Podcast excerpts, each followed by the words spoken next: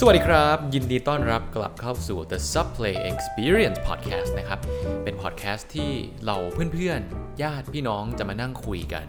นั่งเสวนาแลกเปลี่ยนความรู้ ประสบการณ์และมุมมองซึ่งกันและกัน คุยกันได้ทุกเรื่องครับ คุยกันแบบสับเพเหระ แต่เป็นการคุยที่มีนัยยะ มีสาระและมีความรู้นะครับ สนุกด้วยแล้วก็ได้ความรู้ใหม่ มุมมองใหม่ๆ ติดตัวกลับไปด้วยนะครับ วันนี้ผมโจธนจักรและผม JC สองพี่น้องนะครับ ผมก็จะมานั่งคุยกันอีกแล้ว แต่วันนี้จะเปลี่ยนมูดนิดนึง วันนี้จะไม่ได้มาแชร์ประสบการณ์อะไรโดยตรงหรอก แต่จะเป็นการมานั่ง reflect แล้วก็มานั่งสะท้อนชีวิตมากกว่าว่า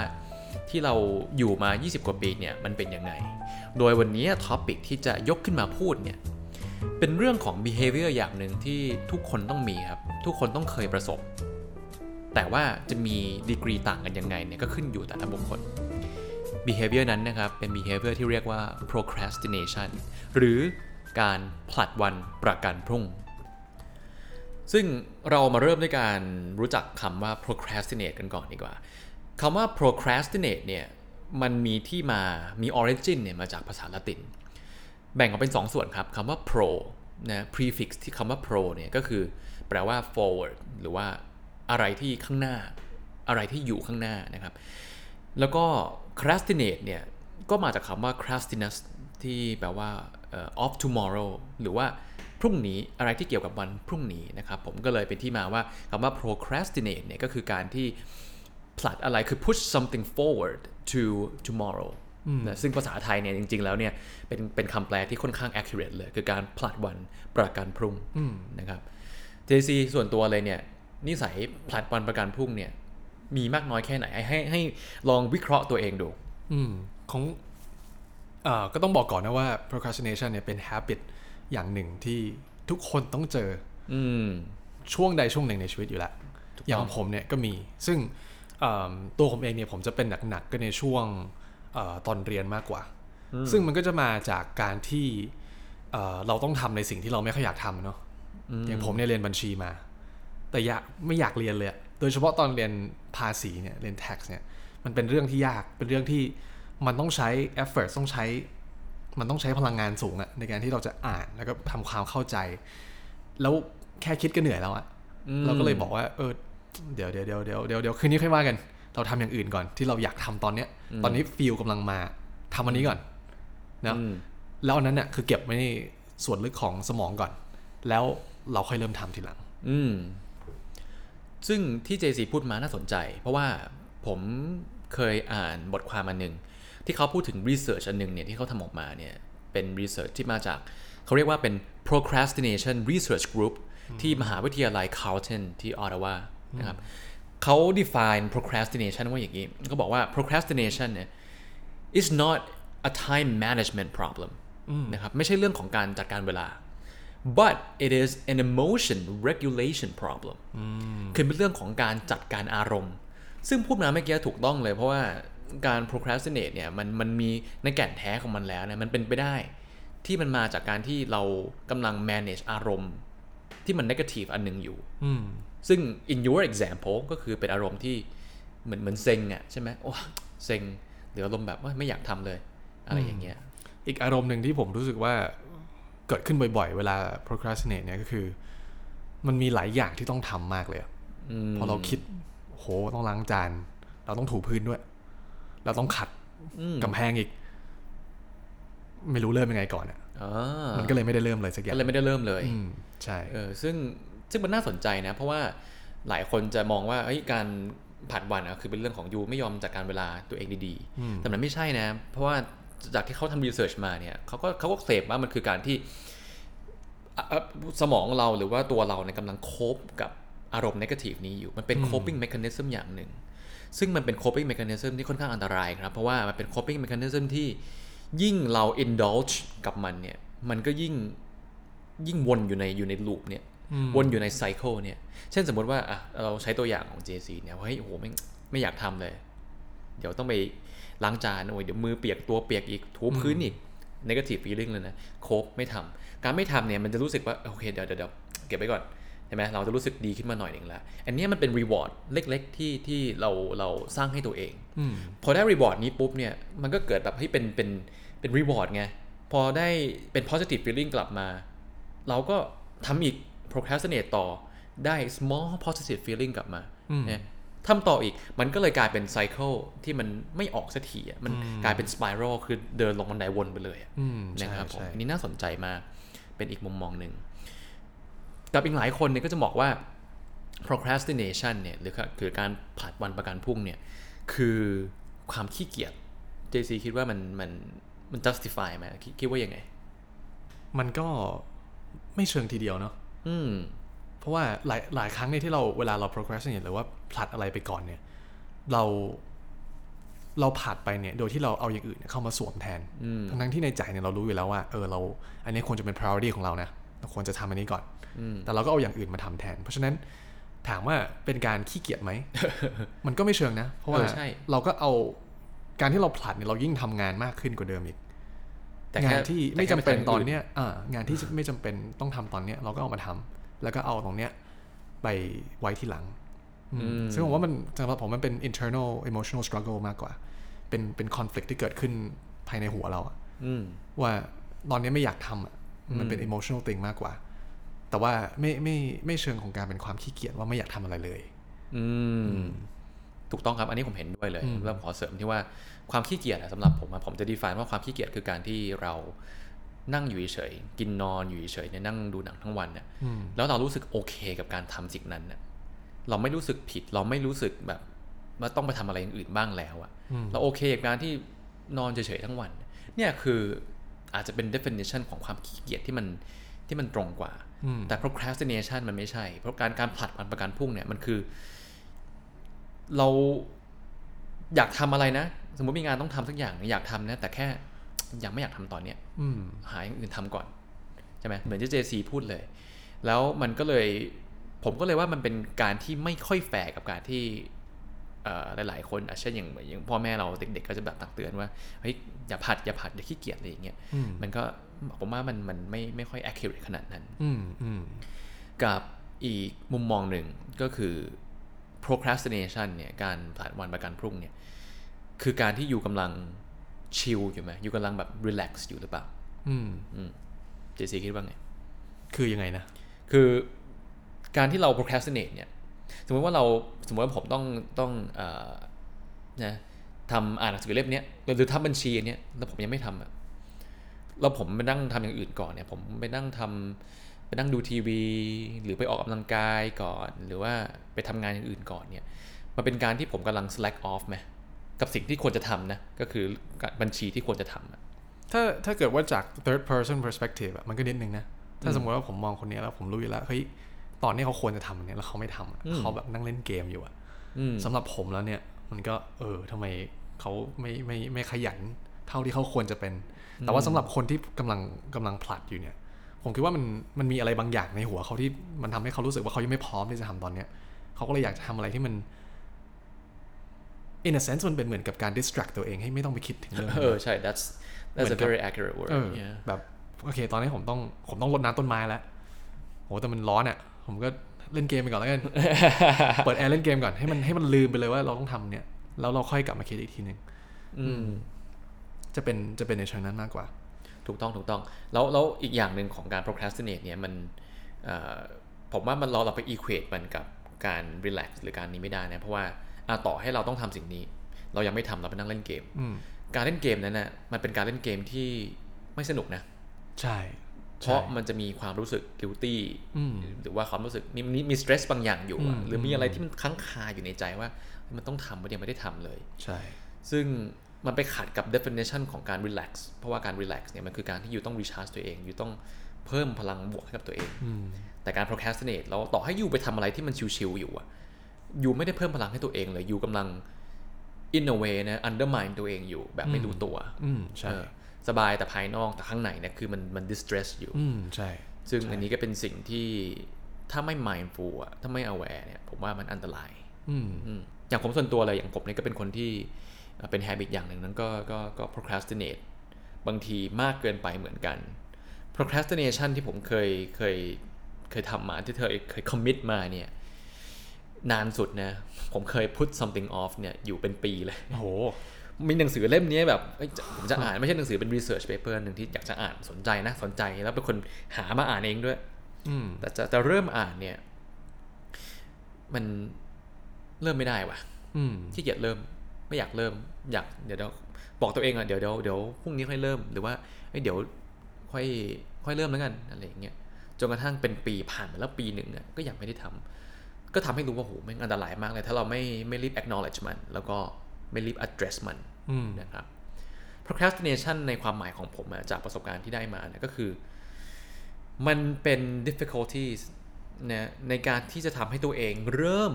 ทำอะไรสักอย่างมากกว่า นี่แหละคือนี่คือคือความหมายที่แท้จริงของมัน คือโอเคเราไม่ได้ขี้เกียจเราไม่ได้อยากชิลเราไม่ได้จัดเวลาไม่เป็น แต่เราไม่สามารถจะเอาตัวเองอะเริ่มทำ สิ่งสิ่งหนึ่งได้อืมนั่นคือใช่ difficulty ผมว่ามันมีเป็นเป็นเป็น physics thing you know like theory thing เอ่อว่ามันมันมันเป็นเปรียบเสมือนกับ momentum อะโอเค um, you know they say that the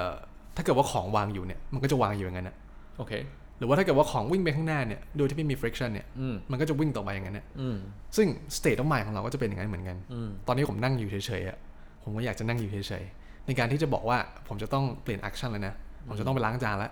อันนี้มันมันมันเป็น emotional burden อย่างหนึ่งนะมันเป็นเหมือนเป็นกำแพงให้เราต้องข้ามไปข้ามอืมซึ่งผมว่านี่คือ concept เดียวกันเลย ว่าเราจะต้องเปลี่ยน action เนี่ยให้มันมีให้มันเปลี่ยนเนี่ยเออผมว่าตรงเนี้ยมันคือเออสิ่งที่น่าสนใจอันหนึ่งนะอืมว่า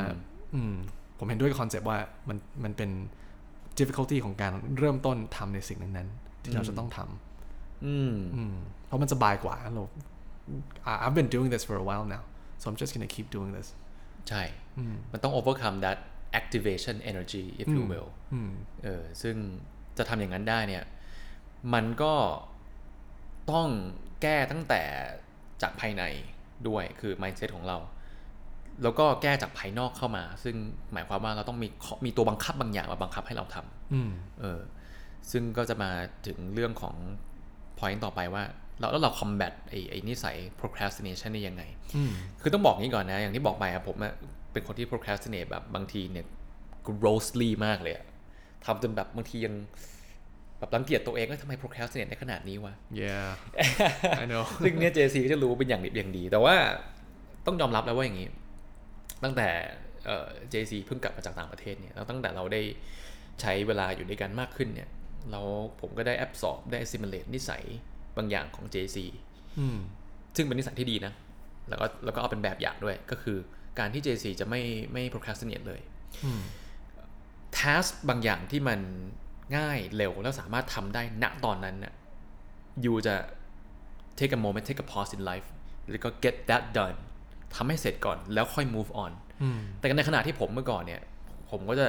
พอมีบางอย่างต้องทำแบบเอ้ยเดี๋ยวเดี๋ยวค่อยทำ แล้วพอเดี๋ยวค่อยทำเนี่ยมันเป็นคันที่อันตรายมากนะอ่าใช่รู้ตัวอีกทีมันผ่านไปแล้วเดือนหนึ่งยังไม่ได้ทำเลยอะอืมเออ JC ก็จะจะบอกให้ไม่ต้องให้โจหยุดเลย ขอทำตอนนี้ก่อนอืมซึ่งเออเออพอมันทำอย่างนั้นเนี่ยมันก็เป็นเป็นจุดเปลี่ยนที่สำคัญมากเหมือนกันอืมซึ่งอย่างเอ่อ example หนึ่งที่ที่อ่ามีเนี่ยก็คือตอนที่อ่าเฮโจจะไปฝึกงานที่โรงพยาบาลใช่ไหมอ่าใช่ แล้วก็บอกว่าเออเนี่ยผมต้องโทรหาคนนี้ก่อน อืมผมก็ถามว่าจะโทรเมื่อไหร่ เจก็เออเอาไว้ก่อน ผมก็ถามว่ามีเบอร์ไหมผมมีอืมโทรเลยเห็นโจก็ตกใจนิดนึงก็บอกโทรเลยเหรอ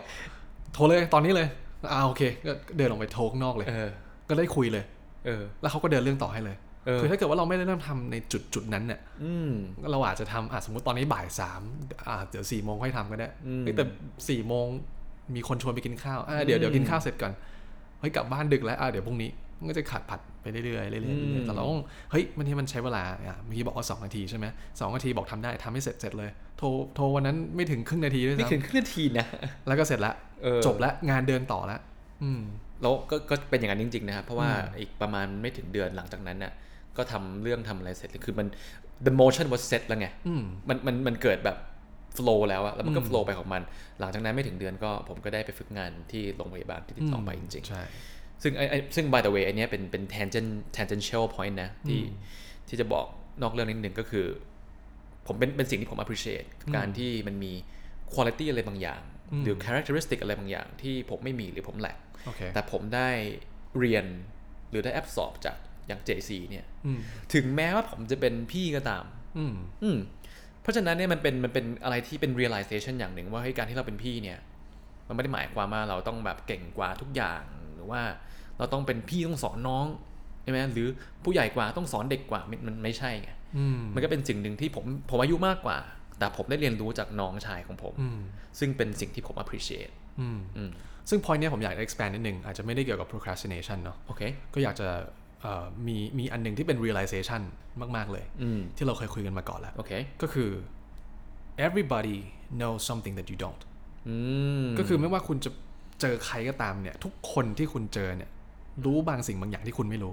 อืมแล้วก็เป็นอย่างนี้จริง ๆ ในทุกกรณีอืมคือเราอาจจะเจอเด็กแบบห้าขวบอะอืมเด็กคนเนี้ยก็รู้บางอย่างที่เราไม่รู้แน่นอน ใช่อืมหรือมีมุมมองอะไรที่ที่เราไม่เห็น ใช่ คุณคนฟังเนี่ยตอนนี้อาจจะอายุ สมมุติว่าคุณอายุ 65 แล้วอยู่บอกว่าเฮ้ยเด็กอายุ 12อะยังไม่มีประสบการณ์เท่าไหร่หรอกถูกอันนี้ก็ไม่จริง เพราะว่าคุณปีที่คุณเกิดกับปีที่เด็กคนนี้เกิดเนี่ยคนละปีกัน ประสบการณ์ที่เขามีในขณะที่เขาโตขึ้นมาเนี่ยไม่เหมือนกับสิ่งที่คุณมีเมื่อคุณมี 65 ปีที่แล้วเออเพราะฉะนั้นจะเอามาเปรียบเทียบว่าเอ้ยผมมีประสบการณ์แล้วเนี่ย65ปี แต่ 65 ปีของประสบการณ์กับ 12 ปีของประสบการณ์ที่ไม่เหมือนกันเนี่ยมันก็ไม่เหมือนกัน เพราะฉะนั้นมันจะมีบางสิ่งบางอย่างที่คุณสามารถสอนเขาได้ และเขาก็สามารถสอนคุณได้เช่นเดียวกันอืมตรงนี้ก็เป็น point ที่ผมคิดว่าสำคัญมากเลย แล้วก็เอิ่มโดยเฉพาะในสังคมที่มี hierarchy สูงๆเนี่ยคือเราก็ต้อง keep this in mind นะว่าโอเค เราอาจจะมี position หรือว่า status ที่สูงกว่าคนคนเนี้ยแต่ว่าคนคนเนี้ยเขาก็มีประสบการณ์อะไรที่เราไม่เคยมีโอกาสได้มีเหมือนกัน เพราะฉะนั้นการที่เราเปิดใจแล้วก็ฟังคนในหลาย ๆ มุมทุกมุมเนี่ยสำคัญมากในการดำเนินชีวิตอืมไอ้พอนี้น่าสนใจว่ะเดี๋ยวสงสัยต้องทำสัก Another EP หนึ่ง podcast on on this นะอันนี้เริ่มทัชชี่มากเลยโดยโดยโดยส่วนตัว เพราะว่าเราเราเองเนี่ยเรามีคอน FLICT กับกับแบบพ่อแม่เราค่อนข้างเยอะเลยอะอืมซึ่งใช่ใช่ใช่ไม่ได้ยูนิค เชื่อว่าหลายบ้านเป็นแทบทุกบ้านเป็นอย่างนี้ใช่กับการที่เอ่อรุ่นลูกกับรุ่นพ่อแม่ก็จะมีคอน FLICT กันความเห็นไม่ตรงกัน อันเนี้ยน่าสนใจมากเลยอะเป็นดินามิกที่หนีไม่พ้น แต่มันมันน่ามา explore กันใช่แต่ anyways กลับมาเรื่องเออของ procrastination แล้วที่เรื่องประเด็นที่ว่าผมก็เรียนรู้จาก JC ว่าจะทำอะไรอะอย่าผลัดอย่าอย่า push it off just just do that now ไอไอสิ่งเนี้ยผมก็เคยอ่านในหนังสือมาเหมือนกันนะ มันจะมีอยู่ 2 rule ที่จำได้ ซึ่งซึ่งสอง rule เนี้ยมาจากหนังสือที่ต่างกันนะ เล่มหนึ่งเนี่ยเอ่อเขาเรียกว่า the seven second rule โอเคคือ 7 วินาทีอืมเขาบอกว่าให้อยู่ allow ตัวเองเนี่ยเจ็ดวินาทีเท่านั้น ในการที่จะก้าวเข้าไปทำอะไรสักอย่างอืมเจ็ดวินาที คือจะจะ yes or no จะทำหรือไม่ทำอะตัดสินใจภายในเจ็ดวินาทีนั้น แล้วทำแต่ of course เขาจะเขาก็จะ advocate แล้วก็จะ endorse ให้ให้ทำมากกว่าเนาะอืมแล้วก็ทำเลยอืม ไม่ต้องคิดเยอะเพราะยิ่งคิดเยอะอะมันยิ่งไม่ทำอืมถ้ามันเลยเจ็ดวินาทีไปแล้วเป็นหนึ่งนาทีสองนาทีสามนาทีเนี่ยยูไม่ได้ทำแหละอ่าใช่อ่ากับอีกรูหนึ่งเขาเรียกว่า two minute rule ก็บอกว่า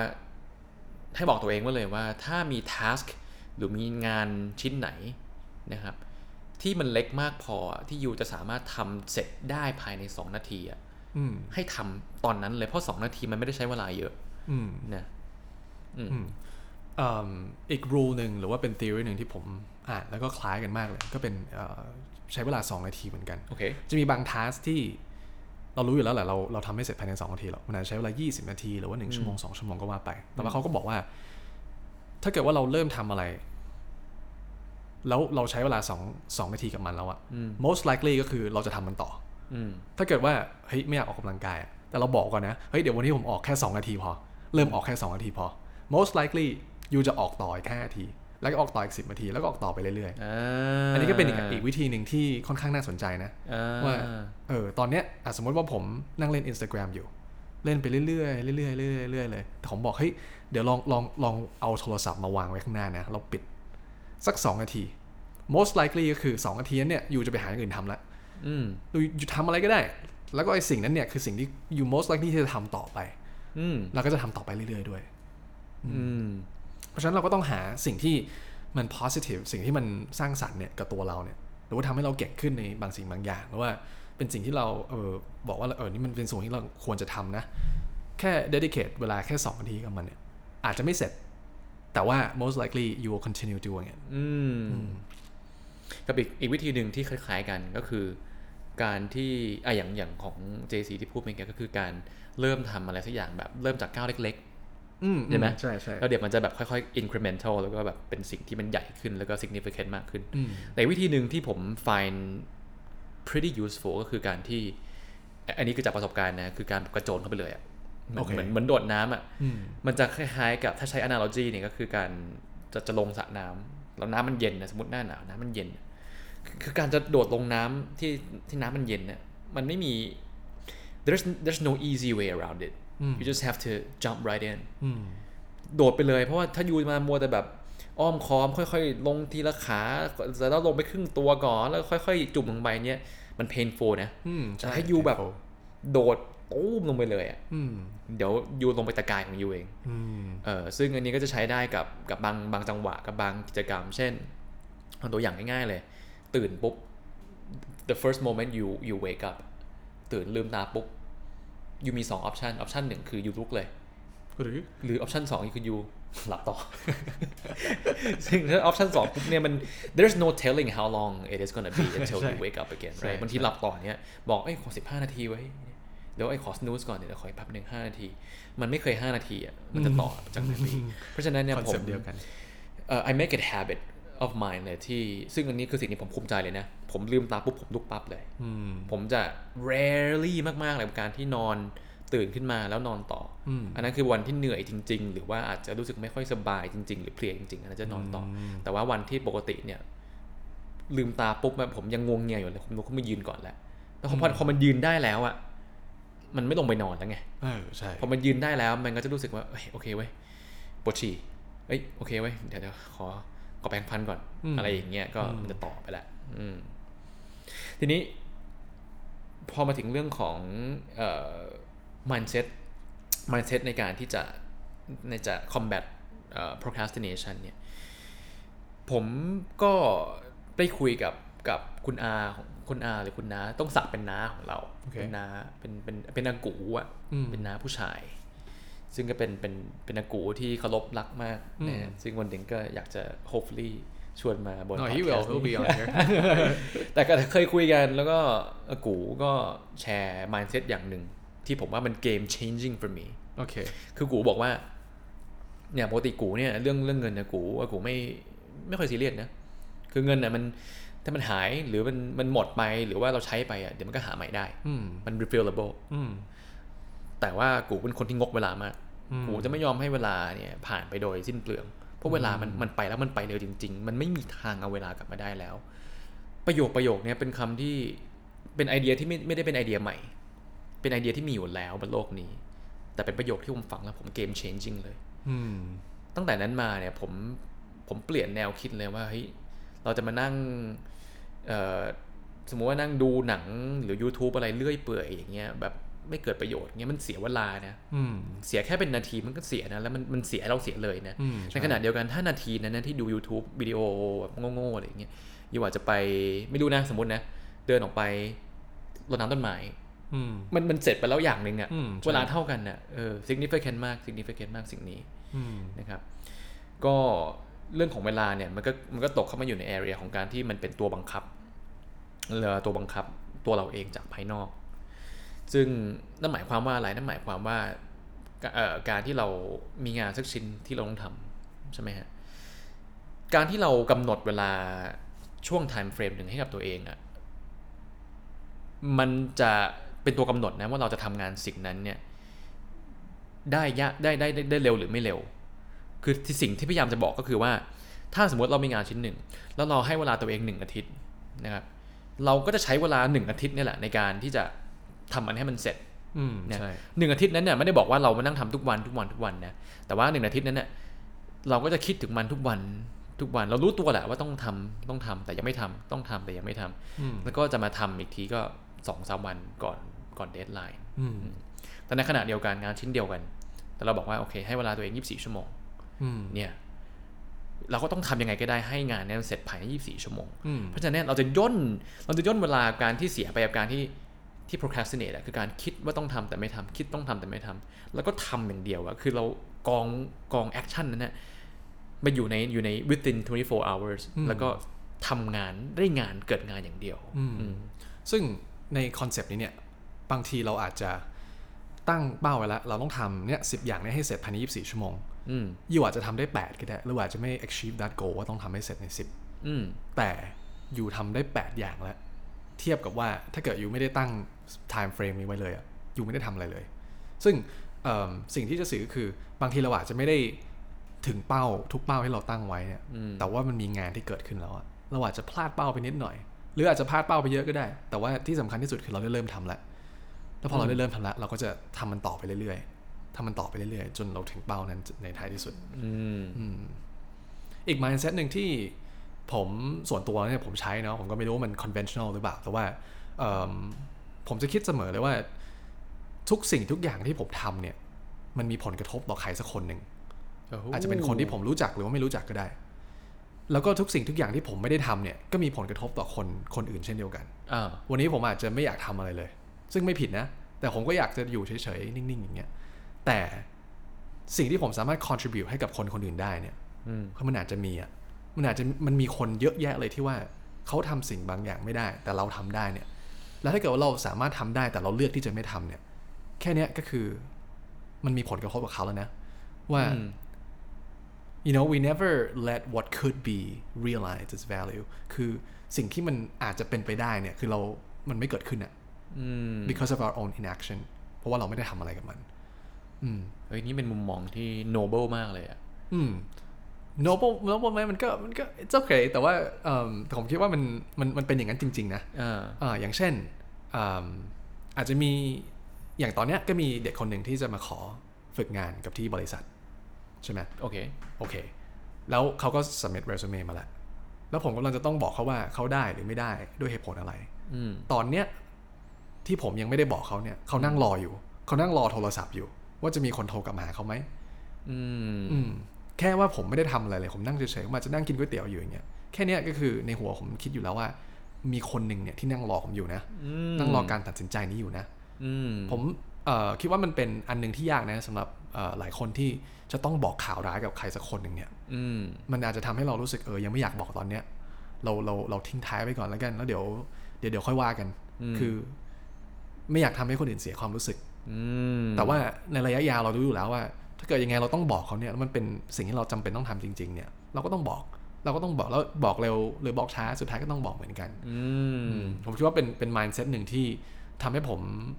เอ่อเลือกที่จะไม่ procrastinate ในหลายเรื่องนะผมคิดว่าเอ่อเรื่อง procrastination เนี่ยซึ่งเมื่อก่อนเนี่ยผมมีมากอะจนมาถึงจุดจุดหนึ่งเนี่ยซึ่งก็คือตอนเนี้ยผมรู้สึกว่าเอิ่มมันเป็นจุดที่ค่อนข้าง extreme เกินไปหน่อย คือบางทีเรากลับผมกลับบ้านเนี่ยเที่ยงคืนทำงานเสร็จกลับบ้านปุ๊บเออผมก็จะเฮ้ย อีกสักนิดนึงนะเราทำนี้ให้เสร็จก่อนเพราะมันรู้ว่าต้องทำอะแต่ในหัวบอกว่าเอ้ยทำพรุ่งนี้ก็ได้ แต่ว่าผมเออจะไม่เอาผมจะทำตอนเนี้ยเออผมก็จะทำตอนเนี้ยเที่ยงคืนครึ่งมันก็จะไปถึงตีหนึ่งครึ่งเออพอเสร็จปุ๊บ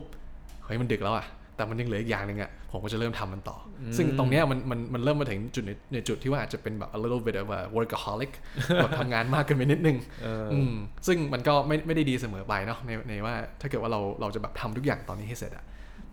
บางทีว่าเอ่อเรื่องของการบริหารจัดการเวลาเนี่ยก็คือ เราไม่จำเป็นว่าจะต้องบอกว่าเอ่อต้องต้องทำทุกอย่างให้เสร็จภายในตอนเนี้ยแต่ว่าเอ่อเราก็ต้องมีแพลนที่ที่ที่เหมาะสมกับสิ่งที่เราทำได้ด้วย ว่าเราเราต้องทำพวกเนี้ยให้เสร็จอะแต่ว่าก็ต้อง cut yourself some slack อืมคือ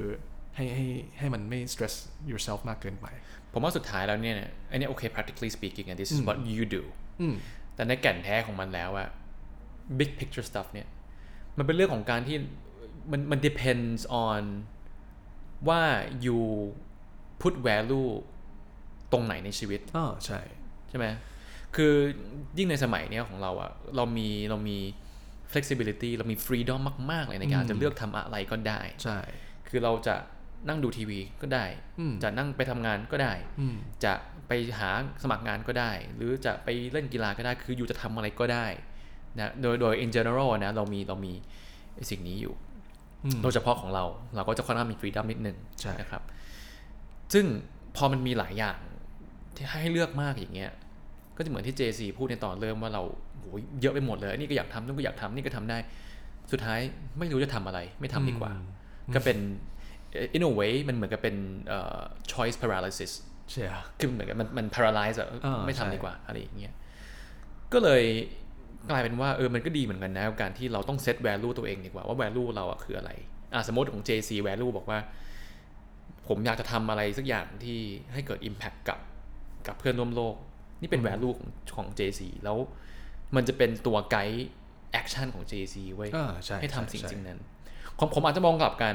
ถ้าในคอนเท็กซ์เดียวกันนะ สมมติว่าใน circumstance ที่กลับมาเที่ยงคืนมีงานต้องทำแต่ผมมันจะบอกว่าไอ้ยผมจริงๆผม value เรื่องสุขภาพว่ะอืม ผมไม่อยาก compromise การนอนของผมอืมกับงาน ถ้าเป็นงานที่แบบมันไม่ได้ด่วนแบบโหนี่คอขาดบาดตายขนาดนั้น ผมจะ put it off ก่อน ผมขอนอนก่อน อันนี้ผม value สุขภาพมากกว่าอืมอ่า ผมก็จะมีตัวไกด์แล้วโอเค ผมเอาสุขภาพก่อนอ่าแล้วใช่เดี๋ยวพรุ่งนี้ตื่นมา first thing in the morning ผมตื่นเช้า ผมมาทำอืมอืมเออ เจ๋งดีว่ามันก็อยู่ที่ว่า value เราเรามองว่าอย่างไง อืมใช่ใช่เออซึ่งโอเค นี่เป็นเรื่องของเอมตัว ตัวอะไรล่ะ เป็น mindset ที่เกิดจากข้างใน ว่าเราต้องควรจะคิดอย่างนี้นะควรคิดอย่างนี้นะ แต่ทีเนี้ยในเรื่องของอารมณ์อะเมื่อกี้ mindset นะ อันนี้ของ emotion เออผมคิดว่าการ procrastinate เนี่ยมันมันเป็นสิ่งที่ธรรมชาติโดยของของมนุษย์นะนะธรรมชาติ การที่เราจะดีลกับมันเนี่ยคือไม่ใช่การที่ต้องไปฝืนมันทุกครั้ง เพราะว่าผมเชื่อว่าบางทีมันฝืนไม่ได้ เหมือนกับอารมณ์ที่เราดีใจหรือตื่นเต้นหรือโกรธอย่างเงี้ยมันฝืนไม่ได้ สิ่งที่ทำได้ก็คือเรา acknowledge มันอืมเรารู้ตัวอยู่โอเค เรากำลังรู้สึกอย่างนี้อยู่ แล้วเราก็เราก็อยู่กับมัน แล้วก็เหมือนกับ in a way เหมือนกับ compassion กับตัวเองอะให้อภัยตัวเองว่าโอเคโอเคมันคือสิ่งนี้นะไม่ต้องไป guilt trip ตัวเอง ไม่ต้องไปทำให้ตัวเองรู้สึกผิดมากกว่าเดิม เพราะว่าอันนั้นน่ะมันจะเป็นการที่อยู่ไปยิ่งไปตัดขาตัวเองอะอืมมากขึ้นใช่เอใช่อ เพราะฉะนั้นเนี่ยอันนี้ผมพูดถึงในมองในในในในเอ่อ situation ที่ว่าเออถ้าเกิดมันมีบางอย่างแล้วเราต้องทำแต่เรายังไม่อยากทำเรากำลัง procrastinate อยู่ เรารู้ตัวว่าเรา procrastinate อยู่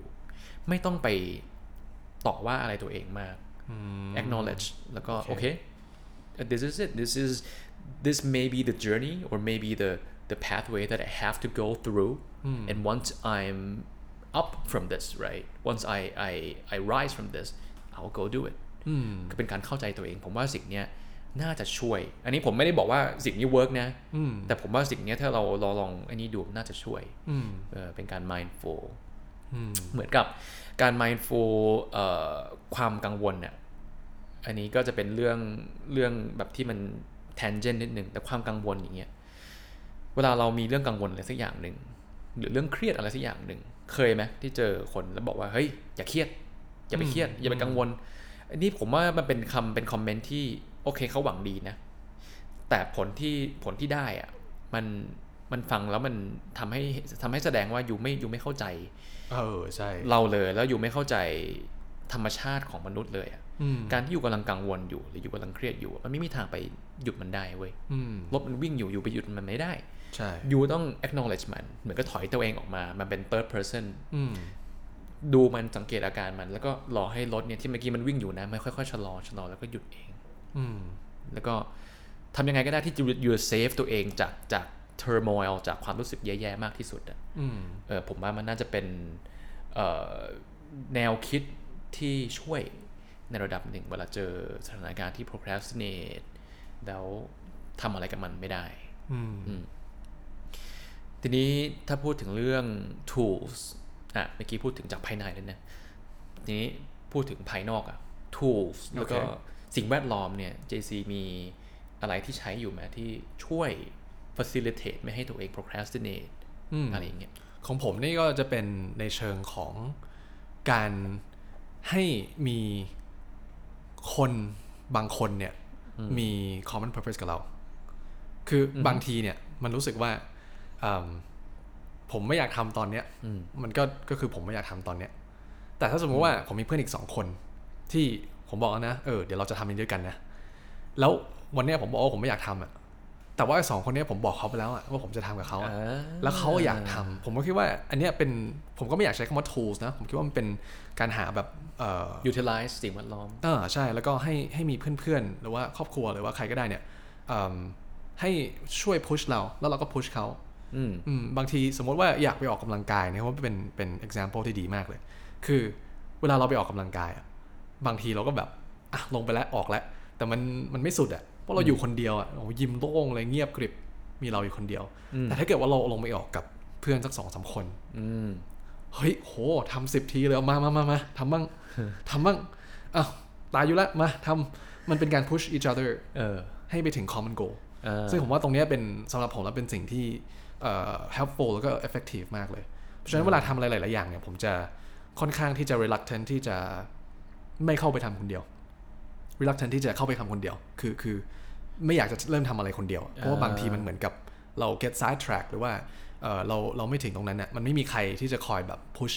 push you อะไม่มีคนที่จะแบบเดินข้าง ๆ แล้วบอกเฮ้ยเรามาด้วยกันเริ่มด้วยกันไปจบด้วยกันอืมอืมผมว่าตรงนี้เป็นเป็นอันหนึ่งที่ช่วยได้เยก็อะมาคืกอใช้ใช้เอ่อคนรอบตัวเนี่ยมามาทำให้เราแบบ accountable มากขึ้นอืมใช่มีคนแล้วคเราอยเช็คเรา แล้วเราก็เช็คเขาด้วยเออแล้วเราก็จะไปถึงตรงนั้นด้วยกันอืมอืมสำหรับผมสิ่งที่ที่ใช้มาแล้วเวิร์กก็คือเป็นเป็นเครื่องมือแหละ อยู่บนมือถือเรานี่แหละ ที่ที่ใช้ได้เลยก็คือไอ้ฟังก์ชันเอิ่มของผมเป็น Google Cal นะ Google Calendar อืมนะหรือถ้าเกิดเป็นเป็นอีกอีกแอปหนึ่งหรืออีกอีกอีกตัวหนึ่งก็คือเป็นเอิ่ม Apple Calendar โอเคใช่ไหม either way เนี่ยมันจะสิ่งที่จะได้คือสมมติยูรู้ว่ายูต้องทำสิ่งเนี้ยเนี่ยอยูก็บอกเลยยูจะทำสิ่งนี้ณเวลานี้อ่าสมมุติว่าผมบอกว่าผมต้องอ่านหนังสืออันนี้แต่ผมไม่อยากอ่านตอนนี้นะแต่ผมบอกตัวเองว่าเลยโอเค ผมจะอ่านตอนสามโมงแล้วผมก็ตั้งไว้เลยสามโมงอ่านหนังสือเล่มนี้โอเค แล้วก็ตั้งให้มันเตือนอืมอะประมาณสักสองโมงครึ่งหรือสองโมงสี่สิบห้ามันก็จะเด้งเตือนแล้วเฮ้ยสามโมงมีอ่านนี้นะอืมอยู่ต้อง honor อะอืมอยู่ต้องมี integrity กับตัวเองในระดับหนึ่งแล้วต้อง honor สิ่งนั้นโอเค ตามตามนัดของเราเนี่ยที่เรานัดกับตัวเองไว้เนี่ยสามโมงเราต้องนั่งอ่านสิ่งนี้อ่านเราก็ไปนั่งอ่านอืมอืมไอของผมเนี่ยก็มีอีกอันหนึ่งที่ผมใช้เพิ่งเริ่มใช้ได้มาเดือนสองเดือนนะอ่าฮะแล้วก็เป็นอันหนึ่งที่ผมคิดว่าคิดว่าผมคิดขึ้นมาเองนะแล้วผมคิดว่ามัน work มากเลยโอเค คือสมมติว่าปกติแล้วเนี่ยเราจะจด list ว่าโอเค วันนี้ต้องเอาง่ายๆเลยซื้อไข่โอเค สมมติว่าวันนี้ต้องเอ่อเอาของไปส่งเออเราก็จะจดว่าโอเค ซื้อไข่นะ อันที่สองเอาของไปส่งตรงนี้นะอืมเอ่อผมผมผมเปลี่ยนเอ่อ mindset ของผมใหม่แล้วก็เปลี่ยนวิธีการจดของผมด้วยอืมซึ่งอันเนี้ยลองไปใช้ดูแล้วดูว่าเวิร์กเปล่า คือจากคำว่า list เนี่ยผมเปลี่ยนเป็น contact list ซื้อไข่ให้ใคร ผมจะเขียนชื่อไปเลยอะสมมติว่าเขียนชื่อเฮโจผมจะเขียนเฮโจซื้อไข่ คือวันเนี้ยผมมี purpose แล้วว่าผมไม่ได้แค่ไปซื้อไข่นะ แต่ว่าผมจะต้องซื้อไข่มาให้เฮโจอืมวันนี้ผมส่งของผมไม่ได้แค่ส่งของนะอืมแต่ผมจะต้องไปส่งคนเนี้ยให้อะสมมุติว่าส่งให้กูเนี่ยผมต้องผมจะเขียนชื่อกูเลย แล้วบอกว่าผมต้องส่งของให้เขาอ๋อคือในในสมองผมมันคิดรู้แล้วว่า ถ้าผมไม่ทำเนี่ยมันมี impact กับคนตรงนี้นะ ว้าว แล้วอันเนี้ยผมว่า work มากเลย แล้วผม แล้วไอ้ contact list เนี่ยมันก็คือ มันไม่ได้เป็น based on task แต่เป็น based on people คือพอเราเห็น list นี้แล้วปุ๊บเราจะเห็นหน้าคนนี้แล้วเฮ้ย คนนี้เขารอเราอยู่นะ เราสัญญากับคนนี้คนคนนี้ไว้แล้วว่าเดี๋ยวเราจะมาทำอันนี้ให้เขาบางคนเนี่ยเราเราคุยกับเขาเนี่ยเรารู้สึกว่าเออเออเดี๋ยวพี่ดูให้นะ เดี๋ยวพี่ดูให้เออแล้วเราก็ไม่ได้ดู เพราะว่าเราอาจจะจดว่าเออเดี๋ยวอืมดู look look this up for this person หรือไปหาข้อมูลมาให้คนเนี้ยเออแต่เราก็ไม่ได้ทำแต่ว่าถ้าเกิดเราบอกแล้วว่าเฮ้ยน้องเจน น้องเจนขอให้เราทำนี้ให้เนี่ย เราบอกเราจะทำให้เขาแล้ว ผ่านมาแล้วสามวันอืมจดวันที่ไว้ก็ได้แล้วเขาขอเราคุยกันไว้เมื่อไหร่เออทีเนี้ยมันจะมีหน้าหน้าคนเนี่ยกับท้าที่เราต้องทำเนี่ยเพื่อใครสักคนหนึ่งแหละอืมแล้วเราก็จะทำมันสำหรับผมแล้วเนี่ยอันเนี้ย effective กว่าเออเออ ว้าว game changing นะ game changing man เฮ้ยโอเค โอเคงั้นแต่ผมมีแทสสิ่งหนึ่งที่ต้องทำและยังไม่ได้ทำนั่นก็คือเอ่อภาพ family portrait อะเออเอ่อภาพถ่ายของทั้งครอบครัว แม่ Right, อยากให้ปริ้น right. ออกมาให้เดี๋ยวต้องไปรีบ สั่งปริ้นออกมา เขียน mum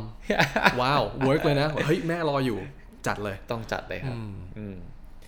แล้วก็อีกสิ่งหนึ่งที่ที่ทำได้ ซึ่งมันก็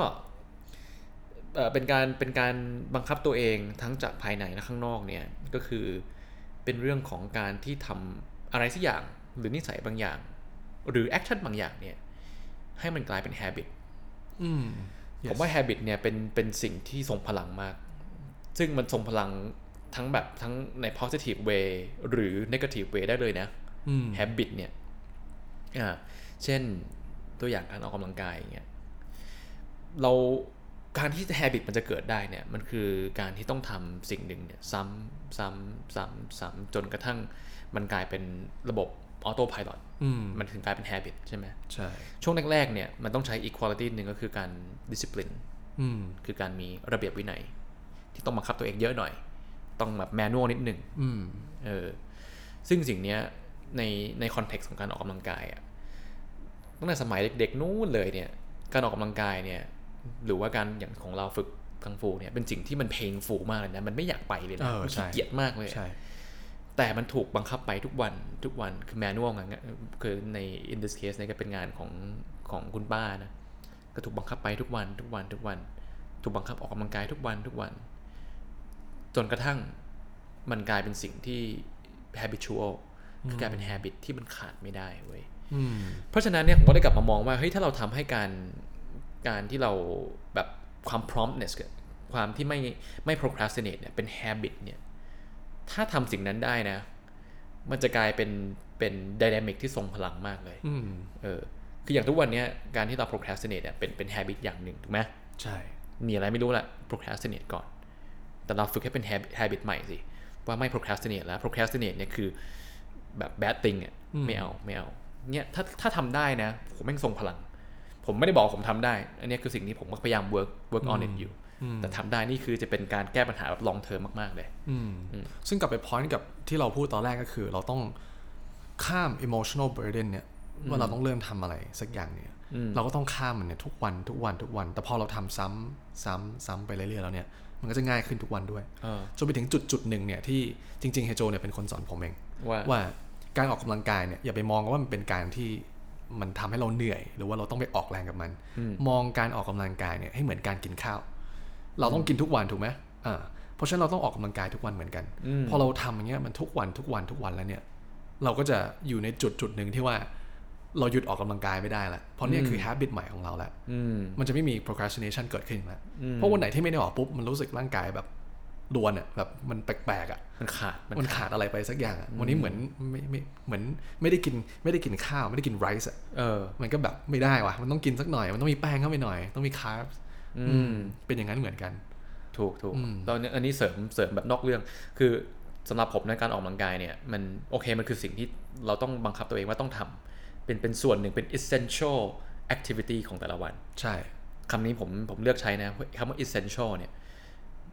มันคือมันสำคัญมากคือมันสิ่งที่ขาดไม่ได้อืมเทียบเหมือนกับกิจกรรมที่เช่นกินข้าวอืมมันไม่กินไม่ได้ไงใช่ เทียบกับกิจกรรมที่เช่นอาบน้ำอืมอยู่ไม่อาบน้ำสักวันหนึ่งอะอยู่ทนไหวไหมอะอยู่ได้นะ แต่ว่าทนไม่ได้ทำไม่ได้ไงหรือว่าตื่นมาไม่แปรงฟันเนี่ยนี่วันนั้นยูจะยูจะเสียเซลล์มากเลยนะยูจะไม่กล้าพูดกับใครเลยอะอืม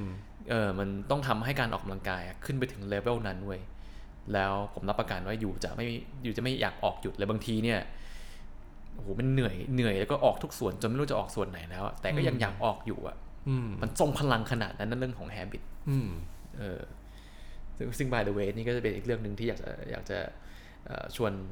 ชวนมาคุยเหมือนกันนะ เรื่องการออกกำลังกายเนี่ยอืมสำคัญมากใช่โดยเฉพาะยุคนี้ไม่ใช่ยุคนี้ โดยเฉพาะช่วงเนี้ยช่วงเอ่อ pandemic อย่างเงี้ย การออกกำลังกายอะเป็นสิ่งที่สำคัญนะ แต่ว่าคนจะมองว่าไม่ urgent เว้ยอืมนะแต่ตอนเนี้ยการออกกำลังกายแล้วก็ดูแลสุขภาพอะมันสำคัญละมันค่อนข้างต้องต้อง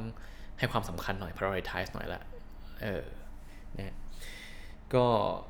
เรื่องของ procrastination ครับ อันนี้ก็เป็นเป็นเอ่อประเด็นเล็กๆ อันหนึ่งที่อยากชวน JC มานั่งคุย เป็นนิสัยที่ทุกคนต้องเจอ แล้วเราก็ยังเจอถึงทุกวันนี้ แล้วก็เหมือนกับทุกปัญหาในชีวิตเนี่ยการที่เราจะแก้มันหรือว่าจะ address มันเนี่ยก็ต้องเริ่มจากการที่เราต้องต้อง acknowledge มันก่อนอืมเข้าใจแล้วก็ be mindful กับมันก่อน แล้วจากนั้นเนี่ยก็ค่อยหา solution แล้วก็หาวิธีแก้ ซึ่งนี่ก็เป็นเป็นตอนหนึ่งแหละที่เราก็มานั่งวิเคราะห์มานั่ง discuss ปัญหานี้กันอืมแล้วก็มาร่วมแชร์วิธีแก้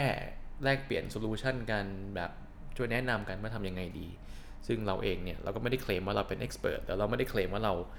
แบบเก่งอะไร แต่ว่าเราก็กำลังบอกว่าเฮ้ยเรากำลังกำลัง practice it ourselves มีมีก็กำลัง grow เหมือนกันนะใช่อืมก็ชวนทุกคนมามา grow together Right, ดีกว่า right. ก็สนุกดีนะครับ เป็นเป็นการแบบ jazz through life together ในการใช้ชีวิตอยู่ด้วยกันแบบแบบสนุกนะแล้วก็มีคน support นะครับ นี้ก็เป็นตอนสั้นๆ ตอนหนึ่งนะฮะที่ชวนมาคุยกัน แล้วก็ในส่วนตอนหน้าๆเนี่ยก็จะเป็นอาจจะอาจจะคุยถึงเรื่องอื่นนะ เช่น เช่นมีเรื่องหนึ่งที่ผมอยากคุยมากเลยคือเรื่องของ punctuality right เรื่องของความตรงต่อเวลา เรื่องนี้สำคัญมากมากเลยแล้วเรื่องนี้เป็นเรื่องที่ผม passionate มากนะฮะก็เดี๋ยวเดี๋ยวตอนหน้ามานั่งคุยกันดีกว่า เรื่องเอ่อเอ่อ punctuality ครับสำหรับวันนี้ผมว่านะถึงเวลาแล้ว เดี๋ยวเราลาไปก่อนดีกว่านะครับผมผมโจธนจักรและผม JC ขอบคุณครับ ขอบสวัสดีครับ สวัสดีครับ